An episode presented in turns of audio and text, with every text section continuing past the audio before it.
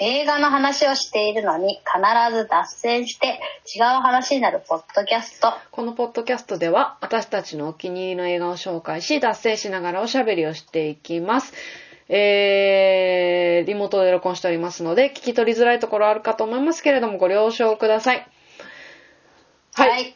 ちゃんくみチョイスでまたちょっと映画ではないんですけれどもはい。映画化を見越して、えー、アニメ、アニメ、薬屋の独り言。今爆流行りしてるアニメですね。そうなんだ。うん。今やってる薬屋の、薬屋のなんだって独り言。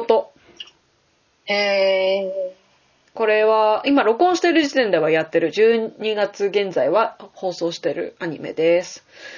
えっ、へと、概要としては公式ホームページから引用すると、高級を舞台に毒味役の少女が様々な難事件を解決するシリーズ累計2700万部突破の大人気高級謎解きエンターテインメントが待望のアニメ化。ー。すいません。うん。 2700万部うん。すごいよね。ミステリーです。何、何巻出てんのなんか、えっとね、わかんない。なんか、あの、言っても2700万部って。いや、そんなに出てない一巻あたりどよ。んぐらい売れてるのかないや、一巻あたりの冊数がすごいと思う。部数がすごいと思うよ。あーじゃあそんなん出てないのにめちゃめちゃ売れてんだ。そうただそうね、人気で2回漫画化してると思へえ。う。でもそんなにね、冊数はない。まだ。あ、小説ってことね、もとももともとはライトノベルかなんかかな。と。へえ。そうなんです。で、ストーリーとしては、まあ、大陸の中央に位置するとある大国。まあ、イメージはわかるね。あの、まあ、中華っぽい感じ。うんうんうん。その国の、キングダム的そのその国の、えー、と帝の妃たちが進む住む高級に、まあえー、とさらわれて勤めることになったマオマオっていう主人公の女の子がもともとお父さんがお医者さんで育てのお父さんがお医者さんで、そのお父さんのもとで薬学について学んでたんだよね。でな。うん花町っ。ていう、あの、花町で、あの、くすしっていう薬にしで、くすしをやってたんだけど、今はその高級で下働きしてるんだけど、そのくすしの時のこう知識とかを駆使して、まあ、事件を解決していくっていう。うーん、なんかさ、薬剤師みたいな感じでしょまあ、薬剤師。でもね、薬剤師ともちょっと違うんだよね。でも、まあ、限りなくね、お医者さんに薬草とか近い。薬草とかそうそうそう。だから東洋、東、東洋医学だからさ。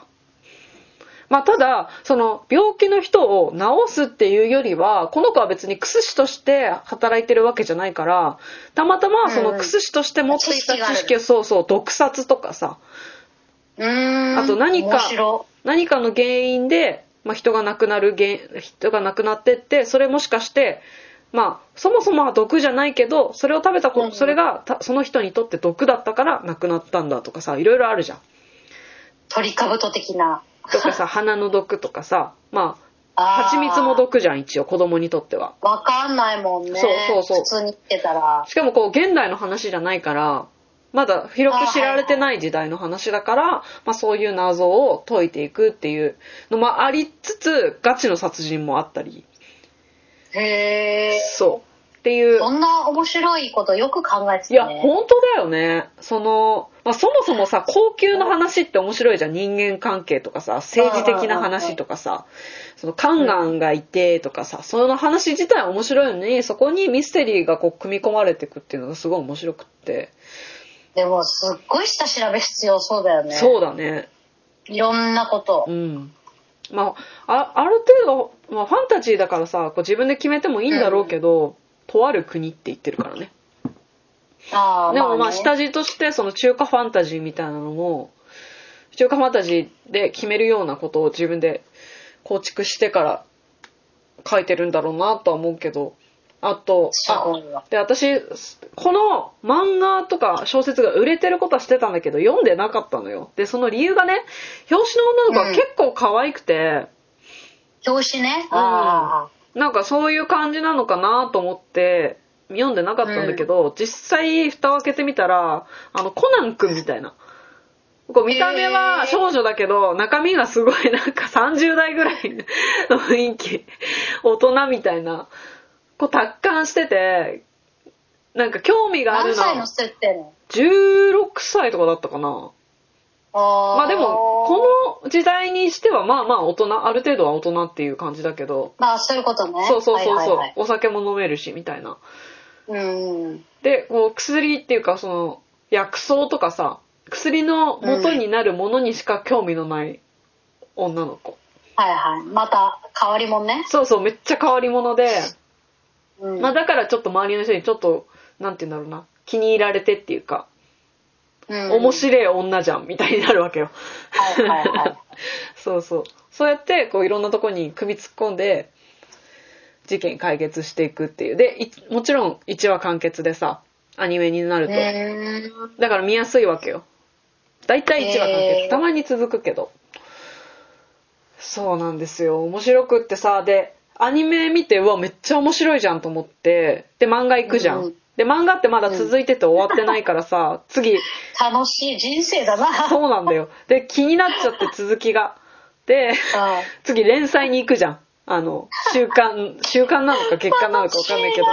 で、連載も読み終わっちゃって、もうダメだと思って今原作読んでます。原作小説読んで。 忙しい忙忙しいな。しいよい。や、追いかけを、追いかけがいがあるね。それだけあるとさ。やっぱ人気の理由がわかるよね。うん、で、追いこかうけてくるんだいよね。う、こういうのにありがちなのがさ、その毎回事件は解決するんだけど、まあ、うっすらとなんか一個大きい事件はずーっと匂ってて、みたいな。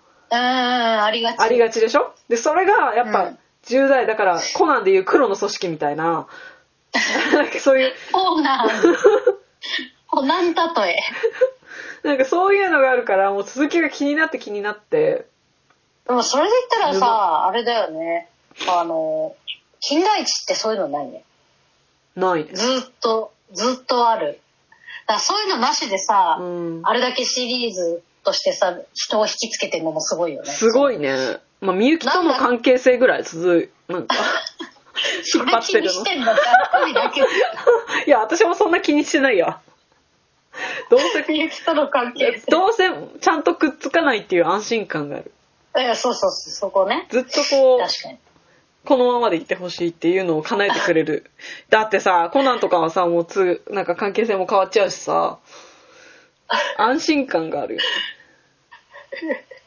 あ、でも、いや、そうだよ。だからそういう意味では、すごいね、金田一ってい。そうだ金田ね、一そうだ。ね。だから本格ミステリーとして、だけでヒットしたってことでしょ。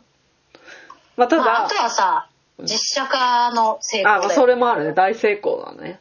あとなんか、大成功。あれ、相乗効果。まあ、コナンもやってるんだけど、金田一はさ、その、なんか、アガサ・クリスティとかさ、その過去作のオマージュみたいなのはいをはい、すごいやってるじゃん。で、うんそれを、まあ、アガサ・クリスティとかそもそも読んだことがある人が楽しむもあるし、はいそはいこを入り口に、なんか本格ミステリーっていうものにハマる人が増えうん。ったっていう功績もあると思うんだけど、子供の頃にさ、うちらみたいに子供の頃に金田一にハマっちゃうと、結構過去の名作を読むと、あ、これこれ金田一で読んだやつやってなるんで、ね、 あれっつって。見立て殺人、あれこれ金田一逆でね逆パター。ンそうそう。そうそうそうそう。あ、でも結構多いと思うけどね、そういう3、40代。いや、多いと思う。めちゃめちゃ多いと思う。ハマっちゃった。そう。ハマっちゃった。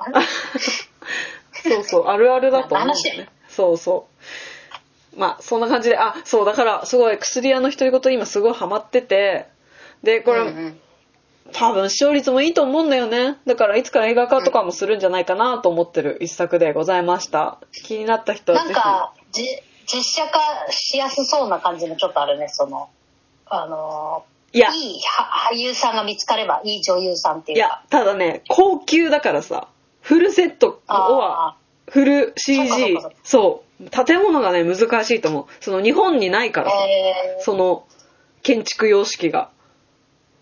はいはいだからはい陰陽師とかだったらさ、日本でできるわけよ。そういう建物まだあるから、現存してるから。けど、ああ中華ファンタジーってさ、もう中国行って撮 るか、一から作るか、CG にするかキングしダムぐらいの予算がないとそうそうそうそうそうそう。そういうこと。ちだから、難しいかなと思う。アニメで映画化かなって思ってる。えー。あとねなんか設定でも変えちゃうとダメだしね。そうそう。それはも面白くなくなっちゃうし、あとね、絶世の美人、んん美人のカンガンっていうのが出てくるのよ。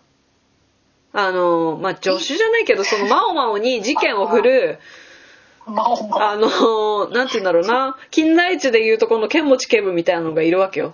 で、そのあ人ーはいが、絶世の美人なの。男なんだけどはいはい、めっちゃ美人で、もうえー。だから、そそれれを人間がやるのは厳しいかなっていう感じもある。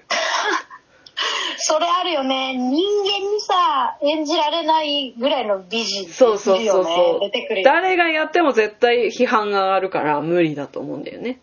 でも言う言う言いましたけど「幽遊白書」でもそういうあの存在のカラスを演じてあのあれだったよ成功した事例もあるから、うん意外と意外といけたりするんですよまあただね、顔の一部が隠れてるとかだったらいいけど、もう、もろに出て、ロン毛で、腰ぐらいまであるロン毛で、だってさ誰が大きいをさ再現できると思ったじゃあ言う,、まあね言う言いますけどだから絶対ね実写化実写化でそれなりに面白くできるよただめその目黒くんとかならいけんのかも。目黒蓮くん目。黒蓮、うん。ああ、せーでもやってるからな、似たような役。 難しい。やっぱこの、あの、勝手に配役考えるの楽しいよ。 しかも悩勝手むにキャスティング 会社。勝手にキャスティング会社するの楽しい。いや、もし万、万、万が一実写化したらもう一回やるわ、これ。ねね実写化が決まった時点で、ちょっと一そう回や,、だねやっぱり。はい。うんそんな感じです。はい以上です。はい